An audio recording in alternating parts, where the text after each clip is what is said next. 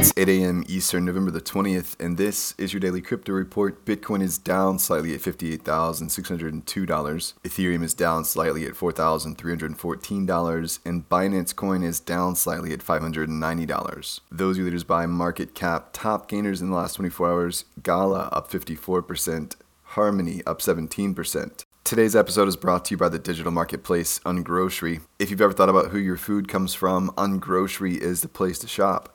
Join the food people online at ungrocery.com. Well, FC Barcelona canceled their marketing agreement with the NFT marketplace Ownix yesterday, less than five days before they are scheduled to auction their first NFT on the platform. Though it's not entirely clear, the Associated Press suggests the move was tied to the arrest of Israel based crypto enthusiast Moishe Hogeg on charges of fraud involving crypto. Hogeg has ties to Ownix, but this break could just be for the sake of convenience for their part, the football club set a statement out on their website saying, In light of information received Friday that goes against the club's values, FC Barcelona hereby communicates the cancellation of the contract to create and market NFT digital assets with Ownix with immediate effect. That said, the NFT auction is still counting down on Ownix's own website. The NFT release is based on photos and videos from the club's 122 year history.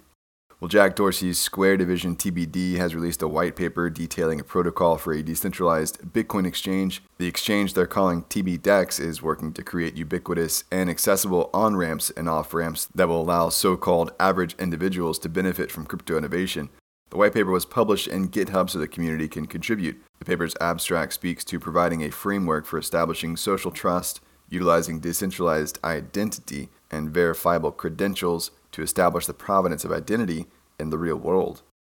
Well, Norway is apparently considering putting its weight behind a Swedish crypto mining ban proposal Looking ahead at European regulations, Minister of Environment and Regional Development Bjorn Arild Gram intoned to the Euronews that the country is considering siding with Swedish regulators over their claim that proof of work crypto mining is slowing down progress from the Paris Climate Accords. Gram said that despite the possible long term benefits of Bitcoin, it is difficult to justify the extensive use of renewable energy today. It's yet another grab at the low hanging fruit of proof of work mining. And finally, German neobank N26 confirmed it's pulling out of the US effective early January of next year. N26 has recently faced money laundering allegations, and German regulator BaFin placed a cap on the number of users it signs up until the issues are fixed. They join Monzo in a recent shift away from the US due to regulatory uncertainty, an issue that's still very much affecting the blockchain and crypto space and is a hurdle that the US will have to overcome in order to maintain relevance that's all for us today. Visit us at dailycryptoreport.io for sources and links.